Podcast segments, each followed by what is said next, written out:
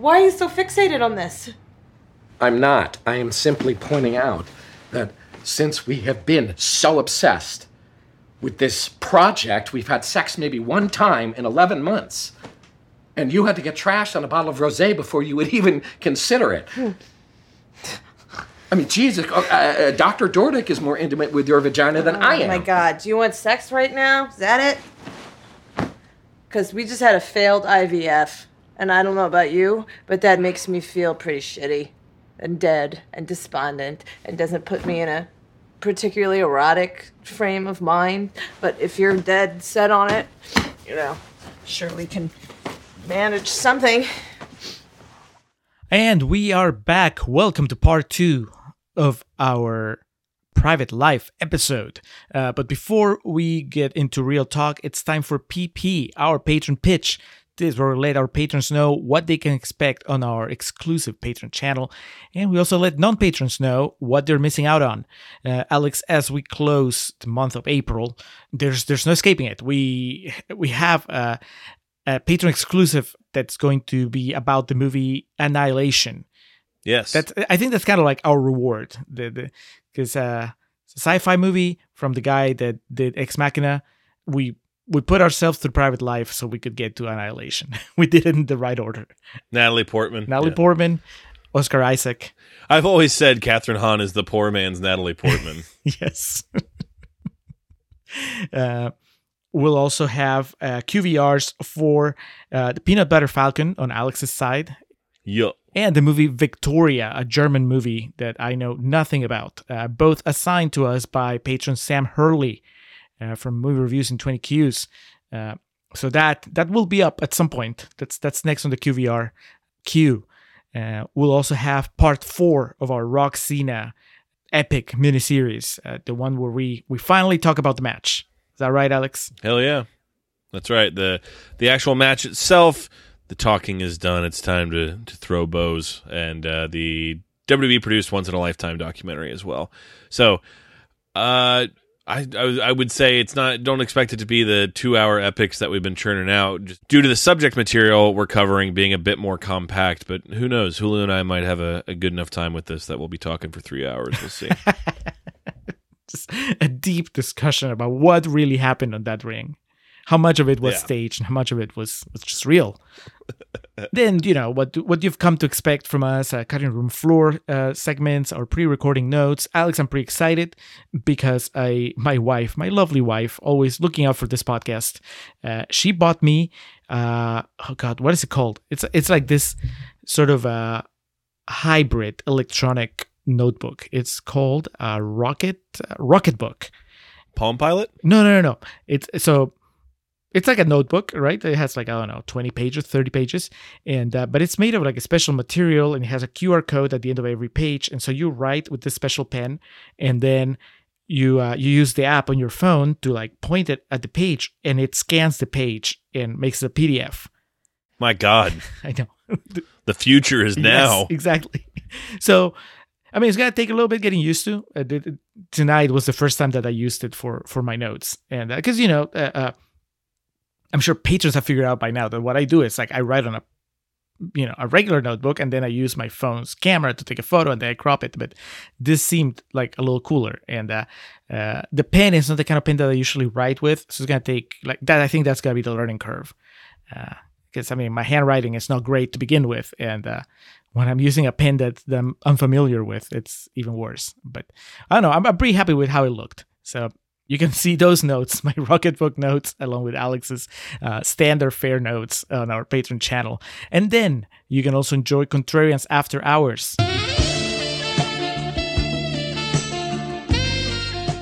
The sort of spin-off show where we tell you about other things that we are watching, listening, playing, reading, what have you. Alex, what are you bringing to Contrarians After Hours this time? Well, with everyone being so gaga about the Batman being put on HBO Max, I was just looking at some of the other offerings on HBO Max from the Batman franchise. I didn't realize they have almost all of the animated movies on there.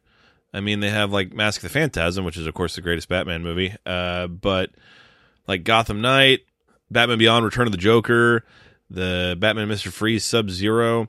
I had never seen Sub-Zero before. Really? So what I'm bringing to After Hours, I'm going to see how many of these I can get through before we record our After Hours segment.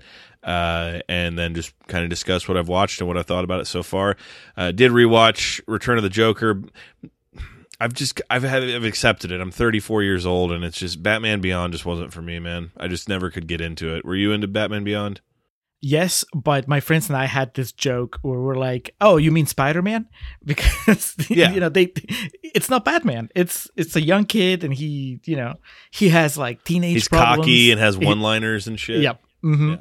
Yeah. I mean, I thought it was cool, but it wasn't Batman. Whatever. I was like, I liked it. At that point, we didn't have like to see any superhero comic book related media that was good. It was a lot more precious than it is now. So.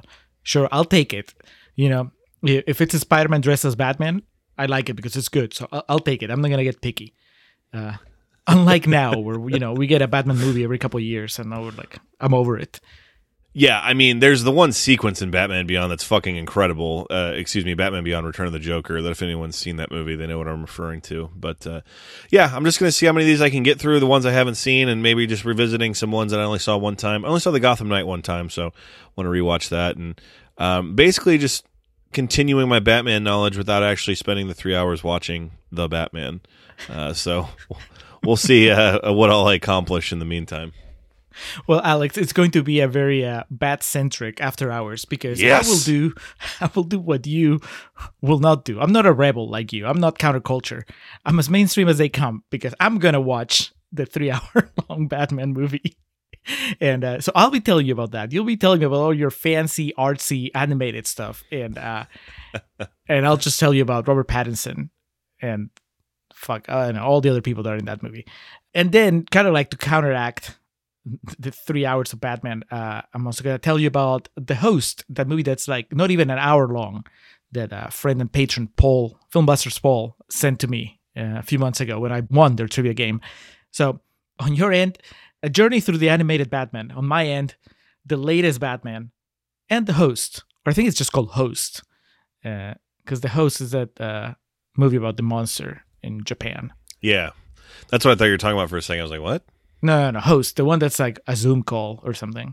So all that on our After Hours, and then everything else on our Patreon channel. If any of that sounds interesting, just come join the Contrarian Supplements, patreon.com/Contrarian Prime. You can take a look at our tiers and figure out if you want to throw a buck or two our way. $1, $3, $5, and $10 are our respective tiers. Just head on over, throw it a buck, see what you like, see what you'd like to see more of, and then, once you're in, unfortunately, you're not going to get out because then you're going to get in the cycle of being able to demand which movies we do, and that's just too much fun. You get to tell us to watch things like Private Life, and here are many thoughts about it. So, patreon.com/Contrarian Prime. To our existing patrons, we love y'all dearly. Y'all help the machine run, and as always, we're accepting applications. So, Julio, I think our patron has been sufficiently pitched, so I think it's time to move on to some causes that aren't just driven for you and I, things that actually have a greater benefit. Yes, a more altruistic Contrarian segment. We're talking about the Livestream for the Cure 2022 edition. We are going to be part of it as we have been for the past few years. So here's a promo for it with the great Nick Haskins, and then we'll talk a little bit more about our specific segment when we come back. Hello, everyone. My name is Nick. I'm the host of Nikolai's Kitchen, and I'm also the host of the annual Livestream for the Cure. Livestream for the Cure is a charity event where we raise money with content creators and podcast partners from around the world for the Cancer Research Institute, a wonderful nonprofit researching cancer immunotherapy, training the body's immune system to fight all forms of cancer. This is a mission and a future that I truly believe in. And myself and my team worked tirelessly over the past 5 years to raise over $50,000 for this cause. This year, we're aiming for our biggest single goal to date of $20,000, and we cannot do it without your help. Please join us for the event May 19th through the 21st, starting at 9 a.m. Eastern, for 45 hours of content from people all over the world. Together, we can bring hope for a future immune to cancer. The more eyes we reach, the more dollars we raise. Please help us in making this goal a reality. Together, we can make a difference. So Livestream for the Cure, it runs from May 19th through May 21st. And that May 21st, the final day, we have a segment at 4 p.m. Central Time, 5 p.m. Eastern Standard Time. We'll be there for an hour. We're going to be doing something that is not quite what we've been doing the past few years. It's going to be a little more interactive, so be ready to just participate. If you're watching the live stream live as it happens, you'll get to play with us. That's all I'm gonna say now. But I think starting next episode, because we said we'd do it at the beginning of May. Starting next episode, we'll actually reveal the full goings on of our Livestream for the Cure segment. But what you need to do right now is just go to your calendar if you haven't yet, and just block either the entirety of those 3 days. Just to be there, live stream 24/7, or at the very least, block May 21st, 4 p.m. Central, 5 p.m. Eastern Standard Time, so you can chill with the Contrarians. Like, even if you end up not donating any money, just being there, your presence helps boost the numbers, and attendance makes the whole live stream more visible, and everybody wins. And it's a good cause. It's for cancer research, so you can feel good about yourself. Now, with that done. Let's go back to more selfish conversations, Alex. Let's do some real talk about private life. No, why don't you just go screw a younger woman then? What are you talking about? Oh, look! There's one now! Go fuck her! I don't want to fuck her! My God, look, we are doing everything we can, short of kidnapping, to start a family. I do not know why this is so off limits. Well, it's easy for you to say. You'll have your genetic contribution, and me, I'll just be what? Left out. All right, so our buddy Dan Brennick, friend and former guest of the podcast, he did have a bit of rationale for demanding this one. Yes. So I said on our webpage, we are thecontrarians.com, and the tab that says the future. I always put like the three movies that we're gonna do on the main feed, and I have like a little blurb for each of them. And on Private Life, I said something like, "Oh, Dan's throwing us a bone because he knows that Catherine Hahn is one of Alex's favorite actresses," and he just kind of replied on Twitter and said, "Oh yeah, it's not at all because I think it's the second best Netflix movie." So he thinks this movie is the second best Netflix original ever in the history of Netflix. He has not told me what he thinks number one is. Actually, we did his number one movie. That was his first ever patron pick. Do you remember? No. Idris Elba. Oh, Beast of No Nation. That is a good movie. Yes. Okay, so we're slowly piecing together Dan Brennick's ranking. Beast of No Nation, number one. Private Life, number two. Child Soldiers, number one. The Quest for Pregnancy, number two. Beast with No Child. Yes. Number three should be a crossover where Idris Elba is a new gynecologist that's trying to help Paul Giamatti and Catherine Hahn. Let's have a baby. And then he sent me a message just maybe an hour ago, because I sent him a message. I was like, hey, anything else, like, tell me, why do you like this movie? Why is it your second favorite? And he replied, the last paragraph of your Letterboxd review sums it up for me. And because this is the second time I watched this movie. I watched it when it first came out. Oh, okay. Unlike you, I didn't give up on it. I'm like, no, I'm powering through. It's Paul Giamatti and Catherine Hahn. I'm seeing it through the end. I didn't give up on shit. Hold your horses there, buddy.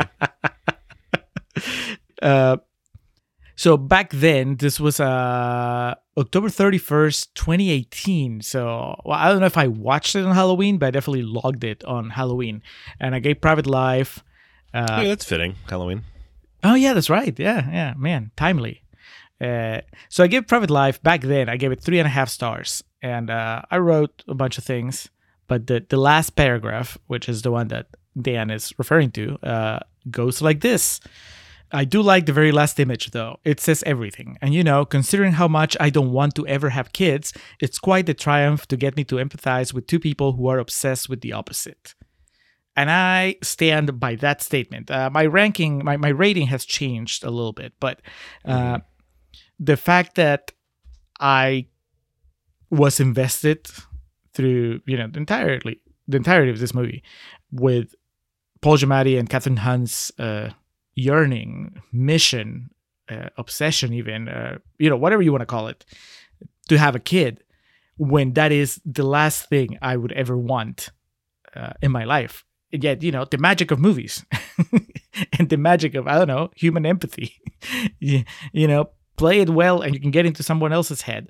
And I would never do what they were doing, but I could totally buy that they were doing it. And I understood where they were coming from and I wanted them to be happy. Oh, yeah. That's what I wanted, was a happy ending. Yeah. Even if, I wanted them to either get pregnant or realize that maybe they were better off not doing it because it was causing them too much pain. And actually the movie doesn't, I guess the movie has this sort of open ending, of, well, this is the life, we're not giving up. We're just going to keep doing it, as miserable as it makes us. Cause I think that the real Oscar clip for Giamatti has to be that final big fight they have when he's in bed and he's just like, I just want my old life back. Yeah. And yet, after airing all those grievances, they still go to that Applebee's and they sit at that table because they still want to have a kid. And that's, I think it's a really powerful image. It tells you everything that you need to know about as far as where the characters are after everything that happened in the movie. And my heart kind of goes out to them, but they're, people that are interested in something that is, not part of my goals in life, or even it's actually something that I actively avoid, the idea of ever having kids. So that's one of the things, the thing that I liked the most back then when I watched in 2018. And I guess now we know that's the reason why Dan calls it his number 2 Netflix movie. I guess he doesn't want to have kids either, but he still empathizes with them. And that's a big deal. How about you, Alex? And without getting too personal, though, is that like your experience as far as like you don't want kids and therefore you can or cannot relate to this movie and what happens in it? I guess the jury's still out on if I want kids or not. I'm a man, so I don't have to worry about it. I can be 70 and fucking firing live rounds like Larry King or something. No, I don't really know. But yeah, that certainly doesn't mean I can't feel for them. There's plenty of movies and TV shows that have storylines about characters wanting to get pregnant and just can't. One of the side plots in Away We Go deals with a character that can't have a baby and really wants to, and it's one of the more emotional, endearing parts of the movie. And so, yeah, I can definitely relate to it. I can also relate to just I can't even imagine, I can empathize with, I can't sympathize with this, the stress and just pressure that would put on a relationship. But, I really like that this movie goes out of its way to show that they do love each other. I was genuine. The ending part of just Paul Giamatti not saying anything, but just going to the other side of the table and rearranging the menus and the silverware. It's so fucking good. Yeah, I can relate. I can empathize. I keep saying relate. I can't. Like I said in the first half, you and I have been pretty far away from all that shit. And, I can't say to a certainty I would have the tenacity and, willpower to go through as much as they did. So it definitely, just thinking of that part of it makes me feel for these characters. So, yeah. I think if your movie's good enough, then, and more importantly, if your actors are good enough, because words on a page can only get you so far. But, it could be anything. And if it's good enough, you can engage the audience that you're looking to. You engage at least 93% of them. Yeah. And that, don't get me wrong, I definitely have qualms about the movie, but that's not to say that, I'm just rolling my eyes at these characters or not feeling any type of sorrow or feeling their sadness. Yeah, because I think that it would be easy. I don't think it would be right, but I think it would be easy to distance yourself from what's happening in the movie and just kind of like what I was joking about in Contrarian's Corner, you know, just spend the movie judging them. That would be like, if the movie wasn't good enough, I think that you could fall into that trap of just thinking, man, this is not my world, and it kind of looks silly from the outside. Like most, you know, subsets of culture or whatever, you know, it's like if you step outside and you don't have the empathy or you know, the inroads for empathy, then it all looks kind of like outlandish, you know. It's like, how much money are you spending on this? And like, how much like emotional upheaval are you putting yourself through for like, you know, for odds that are so much against you? And you have to buy in order for for the movie to make sense and to really connect you. And I was able to buy in both times, you know, when I watched it back then and when I watch it now. I want to kind of go through the negative quotes before we get any deeper, if that's okay with you. And grab 4 rotten quotes. We can start with Kyle Smith from National Review, who says, "Frustration is not an emotion I seek out when I go to the movies. For all of the heartache going on in private life, as a narrative journey, it winds up traveling approximately a quarter of an inch." I think he's being hyperbolic. A little bit. Sam C. Mack from Slant Magazine says, "Instead of offering a probing, nuanced view of the burgeoning technologies and sciences involved in this relatively new outgrowth of the OBGYN industry, though, Tamara Jenkins uses her setting as fodder for lame and discomfiting physical comedy." This dude wanted a documentary about IVFs, I guess. I didn't think it was lame physical comedy. I didn't think there was much physical comedy at all. No. Yeah. Richard Brody from The New Yorker says, "Scenes of painful turmoil play like skillful script readings rather than life events." Did you feel this was like an actor's movie in a bad way? Yes. There were definitely like parts that felt like I was watching a play. Okay. All right. So, well, you and Richard Brody have something in common, Alex. What's up, Rich? And finally, and this is, I think, the one that's gonna hit you home, Alex. Gregory Elwood from The Playlist says, "Jenkins has a vision and something interesting to say in private life, but it needs some serious editing to convey it succinctly." Yep. It's a very undisciplined movie. And probably should have started off by saying this. I don't know Tamara Jenkins, obviously. So when I talk about this movie, my understanding on the research I did was that a lot of this was based off her life experience with fertility treatments. It felt very... Yeah, when I read that, like in the trivia section of IMDb, I was like, yeah, like that makes sense. Because the whole movie I was watching, there were things that were too specific. Exactly, you know, when, yeah. Mm-hmm. When directors or writers will include things that are just down to like the color of the wallpaper and shit like that, you can tell it's like an experience that they've gone through. So that, you know, any critiques I have from here on out and have had so far are certainly not to minimize or, you know, belittle any of her life experiences. It's just basically, as shocking as it sounds, some people care about my opinions on movies. So that's, I'm just here to give that. But like I said, she's an accomplished filmmaker and someone whose work I've appreciated before. And there's aspects of this I really like. It's just tremendously undisciplined. It's, you know, a movie that we have done 3-hour movies that did not feel anywhere near this long. And it's just because there are these scenes that meander that don't mean much. And then things that really mean something will happen in the blink of an eye. And maybe that's, you know, that's life. You know, long periods of nothingness and then a lot of shit happening at once. That doesn't necessarily translate to a movie that's going to really do much for me, though. And like I said, it really felt like we were just shifting tones at least 3 times in this movie.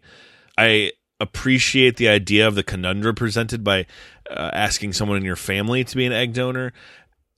It was just kind of like, you have something really special with Catherine Hahn and Paul Giamatti.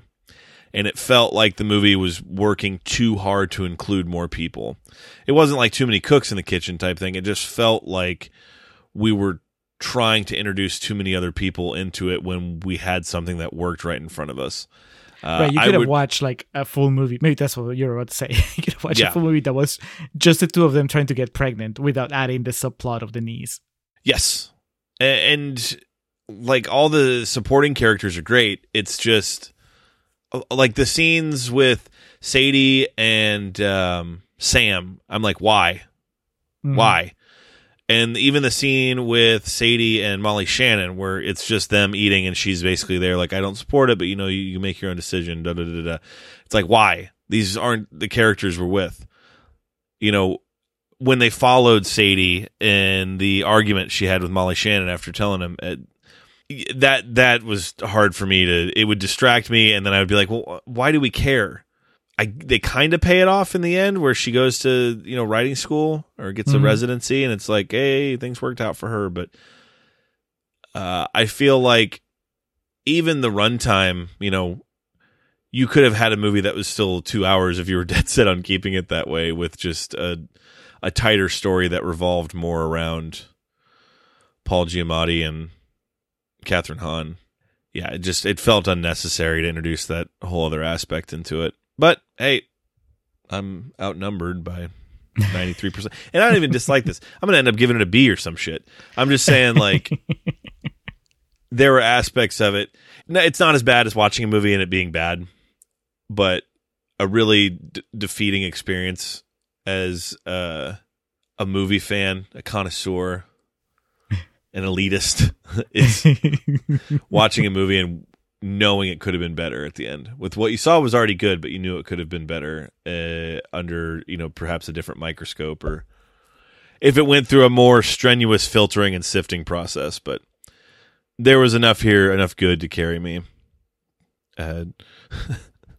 By the end, though, I was just Paul Giamatti watching porn.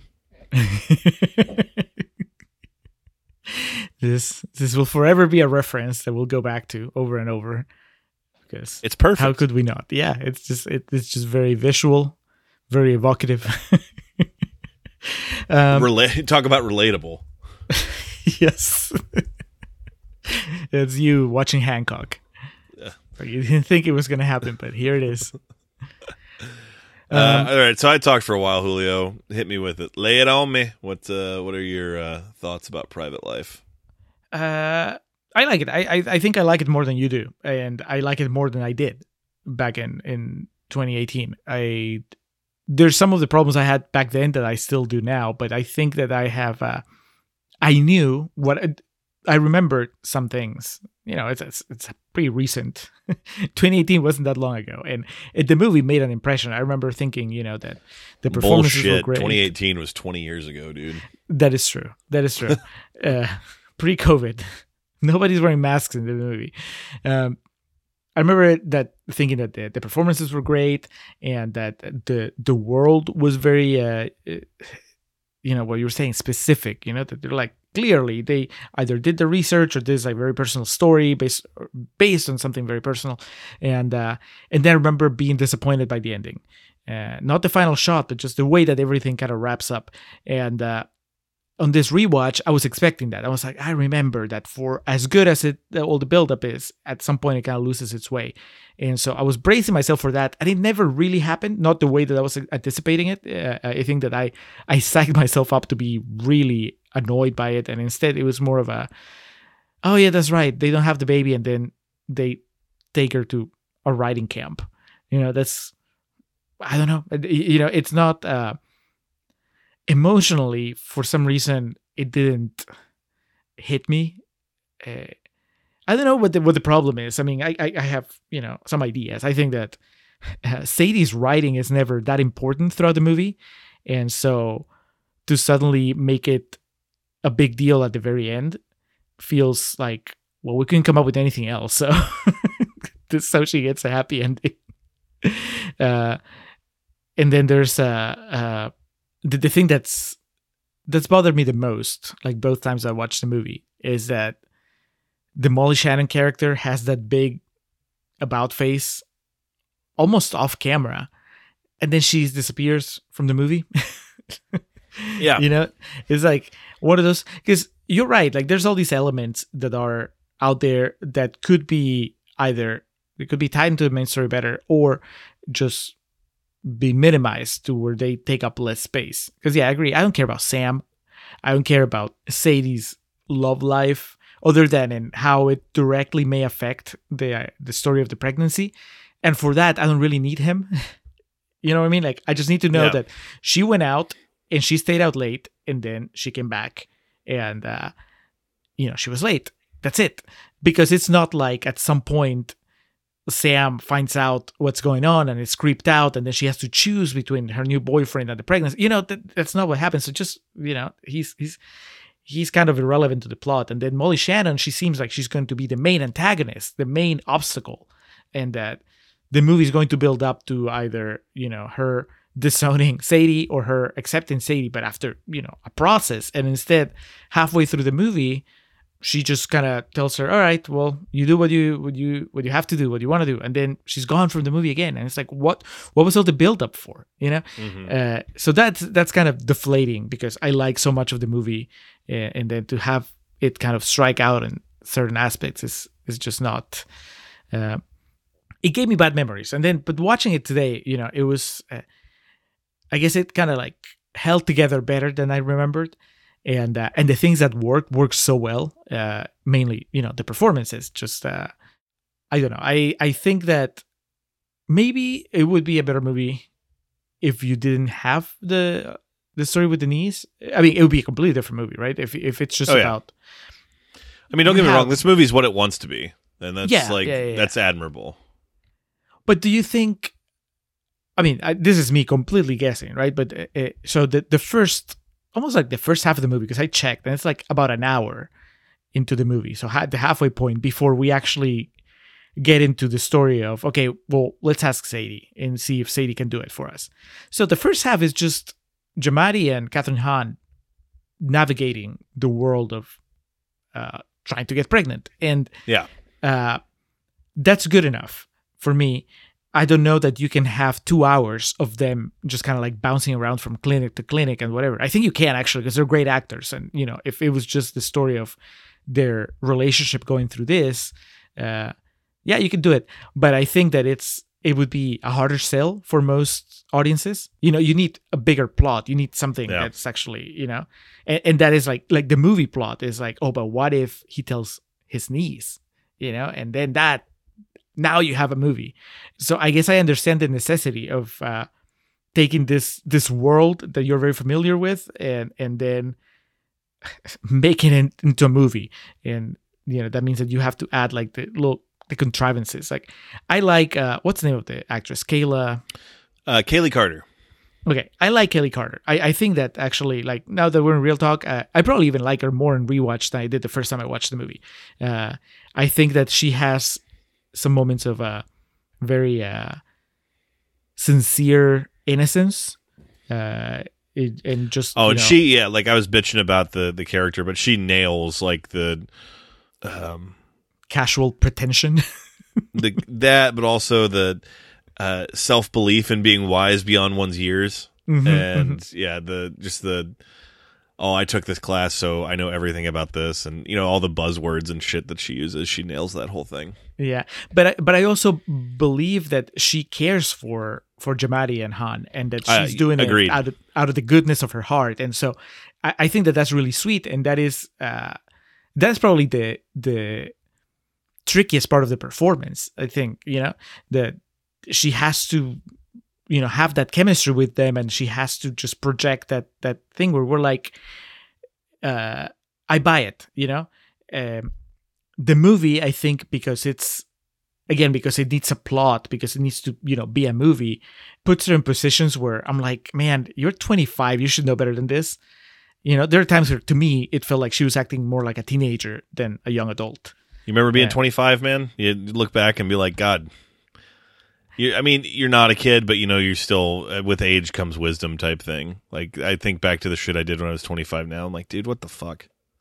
Yes, but I think I'm mostly thinking of the increasing the medication. Like, when she increases the medication on her own. Yeah. I was like, that is not like... And I understand that maybe the argument could be made that she's not entirely in her right mind because, you know, the hormones and... You know, I thought you were just talking about, like, the being late for shit and being young and naive, but yeah, No, that is just her being young, no. Yeah, you should have at least I don't know, the at least the faculties to like ask someone or something about that, because that's the type of shit you can't fuck around with, man. Right. I mean, especially because it, in a way, it like, it's at odds with her goal. You know, if her goal is to make sure that they can have a baby, like self-medicating is taking a huge chance on actually, you know, that not happening, which ends up being the case, you know?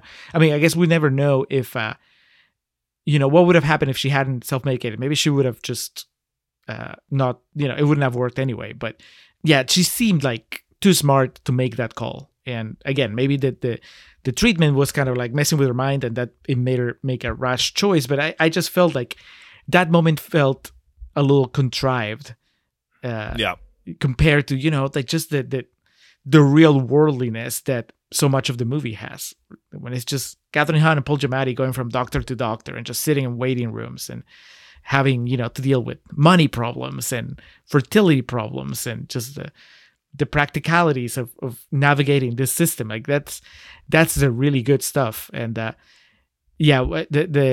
Sadie aspect of it, I think it's sometimes it's really good, sometimes it's not as good. And I was thinking about it, and I'm like, I think that the movie would work better for me if it ended with an actual apology of sorts, you know, from them to her. Mm-hmm. Just an acknowledgement of like, we were the adults in this scenario, and we should have known better, and we're sorry that, you know, it went this far. And I imagine that the trip to the writing retreat or whatever, like it's meant to symbolize that at least somewhat, but I don't think it's enough. Like it feels, I don't know, it just feels so. I don't care about her writing, you know. Like it's brought up a couple times in the movie, but it's not. I don't think the movie cares either. It just feels perfunctory. Yeah. And so I would have liked to see that, a better way to end that relationship. You know why? Because I just realized this, like they're always supportive of her anyway. So it's not like a big deal that they end up supporting her more. You know, it would be different if the person driving Sadie to this writing camp is Molly Shannon, you know, because she seemed like somebody who didn't really believe in, you know, her daughter's writing or whatever. But then this all built up to Molly Shannon actually, you know, just fixing things with her daughter and just taking her as proof that she believes in her writing. She takes her to this retreat, and you know, that would at least, you know, I don't know, pull at some heartstrings. I just want you to find something that you love doing that will, you know, give your life meaning and purpose. I found it. Remember? Writing? Right. Yes. I mentioned this in Contrarian's Corner jestingly, but it really bothered me that in the movie that, because it seems like Richard and Rachel have their shit together, that they don't talk to Sadie's parents first before they talk to her. I understand she's an adult and can do whatever the fuck she wants. It's just kind of like, to me, a respect thing. It's his fucking brother, you know? Exactly. And like, it's not that didn't make sense to me, other than for it to lead to like, you know, the big blow up. Because it feels like all this strife could have been fucking avoided if you just did the right thing and talked to them first. But hey, or at least if the movie acknowledged that they did, or if it had them acknowledge that they did something wrong, you know, it goes again to like apologize to Molly Shannon, like we really fucked up. But it's the movie kind of treats her as like she's the villain for being inflexible. Yeah, for about real. This. No, yeah, you're right. That is bananas. Because okay, if they were not related, then maybe I can understand. You're right. You know, she's 25. She can do whatever she wants. They don't owe her parents anything, but they're family, and they know that it's gonna be a problem. So, yep. Yeah, I'm just thinking back now, like all the pieces in the movie I would put together to make like the movie I wanted. The end is trying, the whole fade to black, and then it comes back in like that. Come on, man. You do that halfway through the movie. You don't do that with 10 minutes left. And then hit us with 9 months later. Come on. Really did appreciate the Rosemary's Baby moment in the movie. That was really funny. I thought where she said, he was just like the guy in Rosemary's Baby was like, that's right, just watching you get raped by a demon. Okay, so that's, now that we're in real talk, did you not find this funny to where you would say it's a dramedy? Because I laughed a lot. And that was one big laugh. 'Cause yeah, that was a good one. Like there were some things visually I laughed at more so, like the where it's just Paul Giamatti with like the ice pack on his nuts. I guess I was just Guy Woodhouse. That's the character's name. What he calls her. I honestly was just trying to figure out the tone for so much of it that I feel like I missed a lot. Like I'm trying to like look back and, you know, remember some of the dialogue in the film, and I'm realizing that like not a lot of it, like the story resonated with me, but not a lot of like the moments in it, because I just was having such a hard time trying to figure out what the tone's supposed to be and whose story this is. And so I think that really adversely affected my experience. Maybe a second viewing would help if I ever, you know, motivate myself for it. It would be a good bedtime movie, though. I'll say that much. It's this and a warm glass of milk. You'll get your 8 hours. Just let Paul Giamatti's voice lull you to sleep. Yes, because you'll be in deep sleep by the time he starts yelling. God, he's the man. That scene is great, though. Like, okay. Oh, yeah. This is kind of an unfair question, but who... Kind of like we joked in Contrarian's Corner, but did you find yourself kind of like siding with one more than the other between Catherine Hahn and Paul Giamatti? It's so phallocentric, like, because some of the arguments that like they have, again, no kids, never had any, never tried, but it's just going to be like playing off my experience. You know, I see some of myself in Paul Giamatti, and that's just dude's rock type thing. So, you know, I feel like when it came to like tension resolving and just trying to be, you know, the man of the situation. And again, I'm not saying that's how situations need to be addressed, and not every situation needs a man. But you could tell that's his character. Like he thought he's the man of the house. He's supposed to step up and do some of this shit. And that I can, you know, I could relate to and could see myself in. But then at other times, Catherine Hahn's character, Rachel, doesn't express a lot of the things that concern her. And that is, you know, me a lot. I express things so poorly I can't even speak when I talk about it. I can't use proper English, but I really can relate to... That scene I was talking about where Sadie just says that weird shit about it's you're in Maya's baby, and there's just like this troubled look on Catherine Hahn's face. That's the type of shit I was like, that's what I would do. I'd be like, what the fuck does that mean? But I wouldn't ask for any clarity, and I would just fucking dwell on it for a month. So I could see myself in both of them at certain parts of the movie. Neither of them are nearly as annoyed by Sadie as I would have been, though. I guess they've had years to get used to her. Yeah, and the Sam, you don't see enough of him to really see anything in. I do just love John Carroll Lynch. Like, it has nothing to do with the movie, and it's one of those scenes that doesn't pay off either, where it's like the menopause or just getting old. Molly Shannon plucks that chin hair she finds, and then we find out the younger daughter got into Berkeley. And John Carroll Lynch gets up and he's like so happy. He's like, let me see it. And like hugs her and like spinning her around. And then Molly Shannon starts crying. And did I miss anything? Is there any payoff to that later in the movie? No. So I think, Alex, and I wonder if there's just like something that got cut, because the Jenkins cut is somewhere. Yes.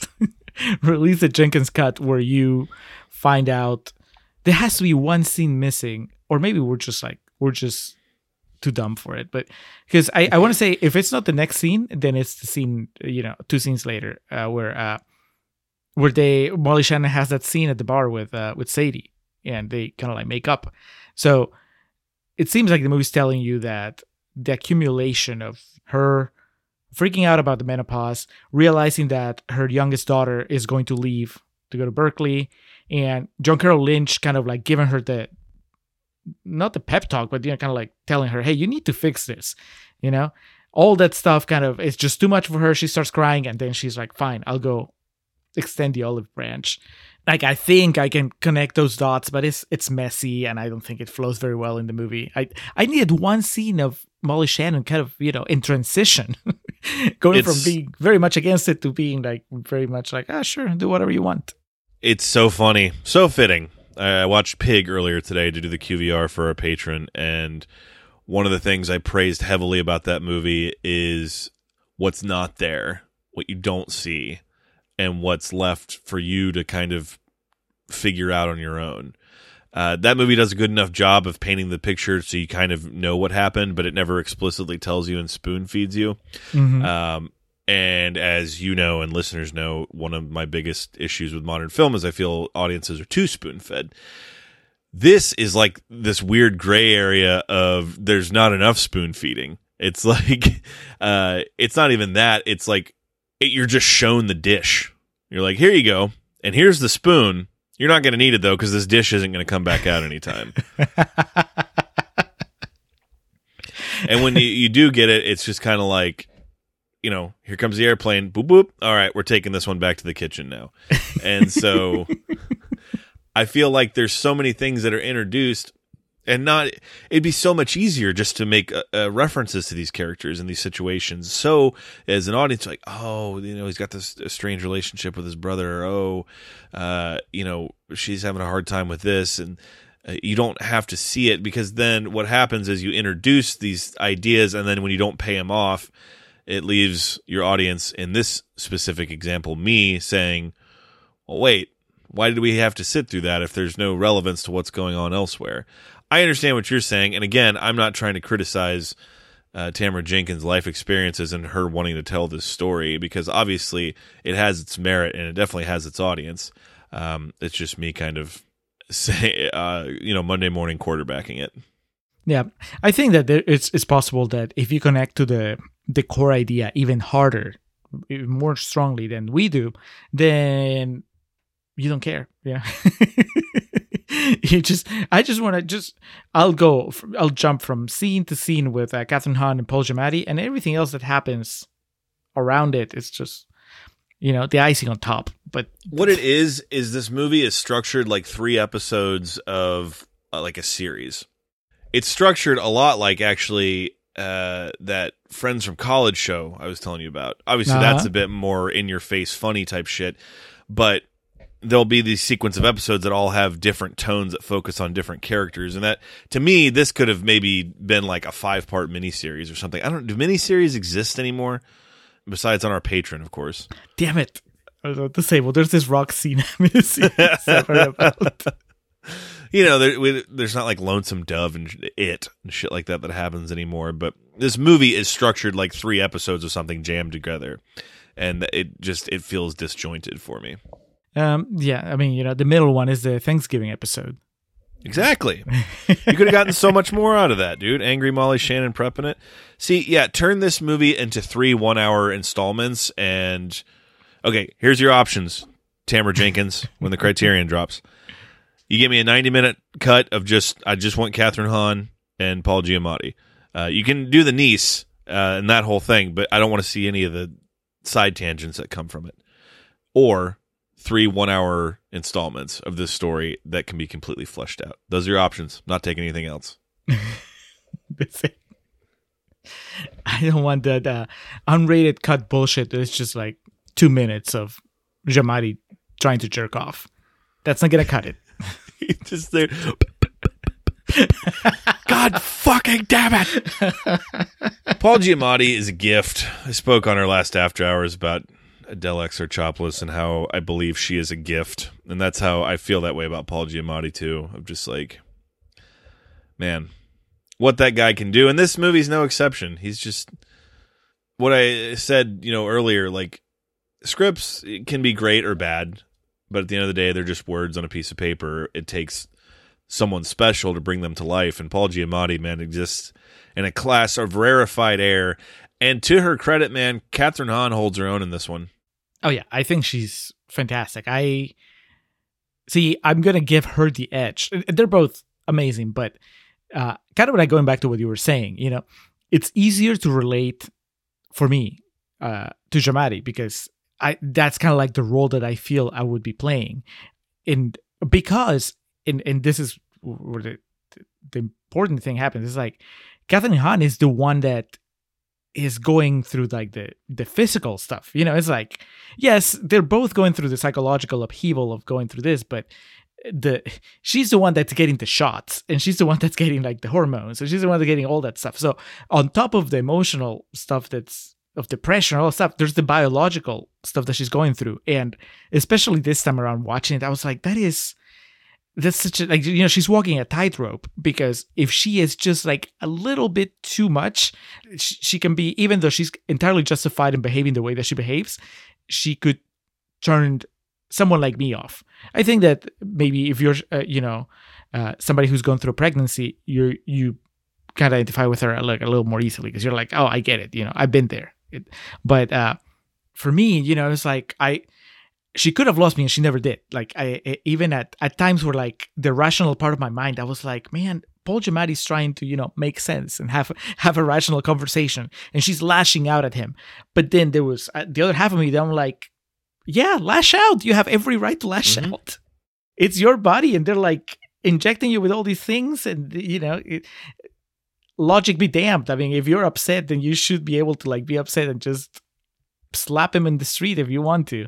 And when they have their final big dual Oscar clip, you know, when they're in bed, and it's like I was with Giamatti, you know, up to the point where, when he starts talking about sex, I think kind of like he gives up the argument. He loses his ground.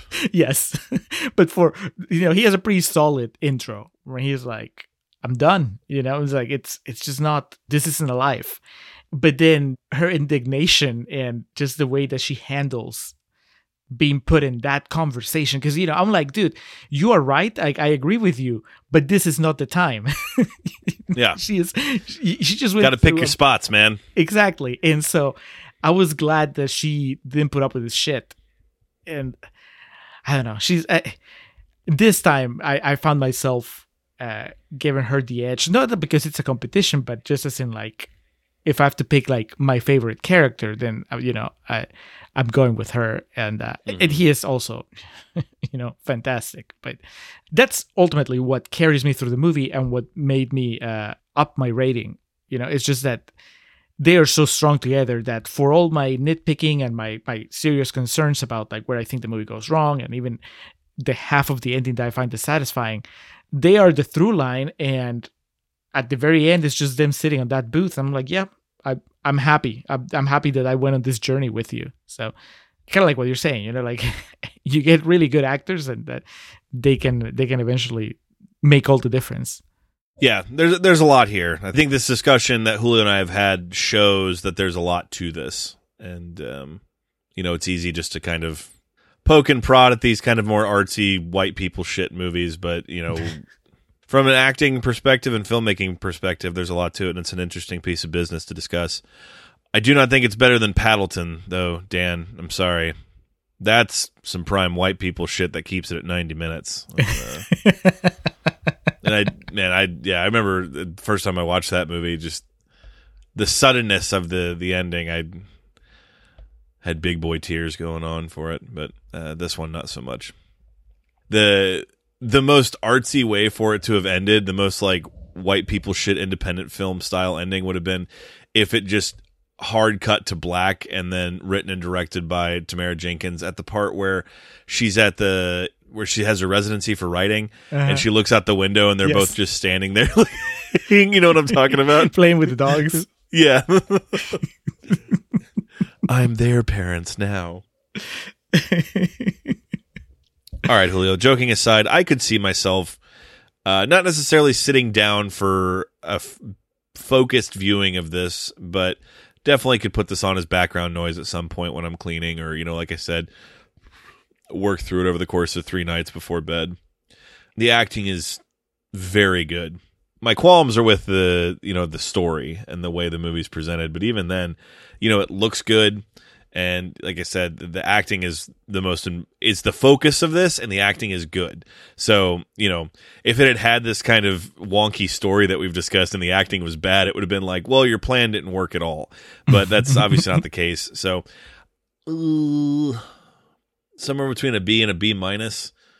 I don't know. Catherine Hahn, I feel like I already knew she was a really good actress coming into this, but this definitely reinforces it. I guess I'll go with a B for this. I'll probably end up giving it 3.5 stars on Letterboxd. So What about yourself? That's what I gave it. That's what you had originally, but it sounds like you bumped it up. Yeah. It's been bumped up to 4 stars because I as much as I've been complaining about the ending and all those things, like this second time around, they didn't bother me as much as they did the first time, and I just appreciated the performances so much more. So yeah, 4 stars. I would recommend it to anyone. I'm always going to remember just the big moments with Giamatti and Catherine Hahn, and of course now we've introduced a new sort of like meme reference to Contrarian's canon, so that's got to count for something, you know, the idea of Paul Giamatti, pants around his ankles, bare ass on a couch watching porn. Watching this girl get railed from behind and just looking like he knows he has to do his taxes when he gets home. #mood I was being careful about it. I Google image searched private life, Paul Giamatti porn. Jesus Christ. No. It didn't return anything. It was just like fucking pictures from the movie. No deep fakes of Paul Giamatti, like with this giant horse cock. Yeah, you Google image search private life Paul Giamatti porn, and the first picture is him and fucking Tamara Jenkins sitting on a stoop laughing together. It's the whitest picture I've ever seen. He's got his glasses folded in his hands that are clasped around his knee as he's laughing. There you go. Well, Julio's rating is bumped up. Despite all my bitching about it, I'd still recommend checking it out. Julio, I hope we're moving on from the subject of pregnancy. What's on deck? Oh, yes, we are. Alex, it's time. It's time for our next big summer event. And patrons already know about this because we dropped a kind of a preview where we're just discussing the making of our summer event. It's time for the Friendstravaganza. We are going to do 6 episodes, each of them featuring a movie where a member of the cast of the TV show Friends plays a big part. And we're going to start with Matt LeBlanc, Joey. We're going to be doing Lost in Space, which is a rotten movie. We're starting with the rotten. Have you seen Lost in Space, Alex? I have not. I remember when it came out, though, because a lot of the promotion was about around the guy from Friends being in a movie. And that's why it's our next movie, because the guy from Friends is in a movie. One of the guys from Friends. Just we got to give you the quick rundown of the Friendstravaganza. Just buckle up. This is going to be your summer. Not counting whatever bonus episodes the Patreon. Gary Oldman's in that movie? Yeah, he's Dr. Smith. My God. Hell yeah.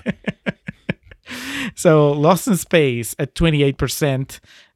Then Scream 2. Featuring Courtney Cox, of course, Monica. That's a fresh one at 81%. Then we go back to rotten with Almost Heroes, 5%, featuring Matthew Perry, Chandler. Fuck yes. Then episode 158 is a fresh one. It's the Phoebe episode, the Lisa Kudrow episode. And it's also special because our friend Stu from the Stu Were Older podcast is going to join us for Romeo and Michelle's high school reunion. God bless. Very much Lisa Kudrow vehicle alongside Mira Sorvino. Then back to rotten, 29%, Kissing a Fool, starring David Schwimmer, Ross, and Jason Lee. And finally, closing with the queen of romantic comedies as far as the Friends cast goes, Rachel, Jennifer Aniston, 41%. He's just not that into you. That's episode 160. That'll be a gray area. One of us is going to be defending it. The other one is going to be arguing against it. And alongside on our Patreon channel, every after hours for those episodes is going to tackle a second movie that also involves those people. So we're going to do Charlie's Angels for Matt LeBlanc, 3,000 Miles to Graceland for Courtney Cox, The Whole Nine Yards for Matthew Perry, ECA for Lisa Kudrow. For David Schwimmer, Alex had a great idea, and that was to, instead of doing one of the really bad movies that he's in, one of the other really bad movies that he's in, we're going to talk about his directorial career. So we're going to talk about Trust and Run, Fat Boy, Run. And then finally, for Jennifer Aniston, we'll do Along Came Polly, featuring Contrarian's favorite, Philip Seymour Hoffman. Wow. Man. That's our summer. Yeah, that's a loaded fucking lineup there, my man. And like I said, that's not even counting whatever the patrons throw our way. And patrons, you don't have to play by the Friendstavaganza rules, but if you want to, that's fine too. You can do whatever you want because you actually put money into the show. All right, so we'll close out this episode with our perennial plugs. We start off by giving thanks to the Festive Years who provide our opening and closing tracks. They kick us off with Last Stand, take us home with Summer of 99. Be sure to head over to thefestiveyears.com for any and all Festive Years needs. Our friend and fellow podcaster, Hans Rothwieser, he's the man behind our logo, behind all the graphics on our webpage, our Patreon page, our merch page. He's very talented on top of being an artist. He's also a podcaster. Like I said, he has two podcasts, Nación Combi, which is about Peruvian current affairs, and Marginal, which is about economy. He also writes novels. If you want to check out a list of his work, you can just go to his website, mildemonios.pe. That's MILDEMONIOS.pe. You can also reach him on Twitter at mildemonios, or you can email him at mildemonios@hotmail.com. He commented on our Left Behind Instagram post a few days ago, and he said that the book is worse than the movie. And then he asked if we had read it. And I said, Hans, come on. Barely made it through the movie. I'm more likely to watch the Kirk Cameron version than to spend time reading the book.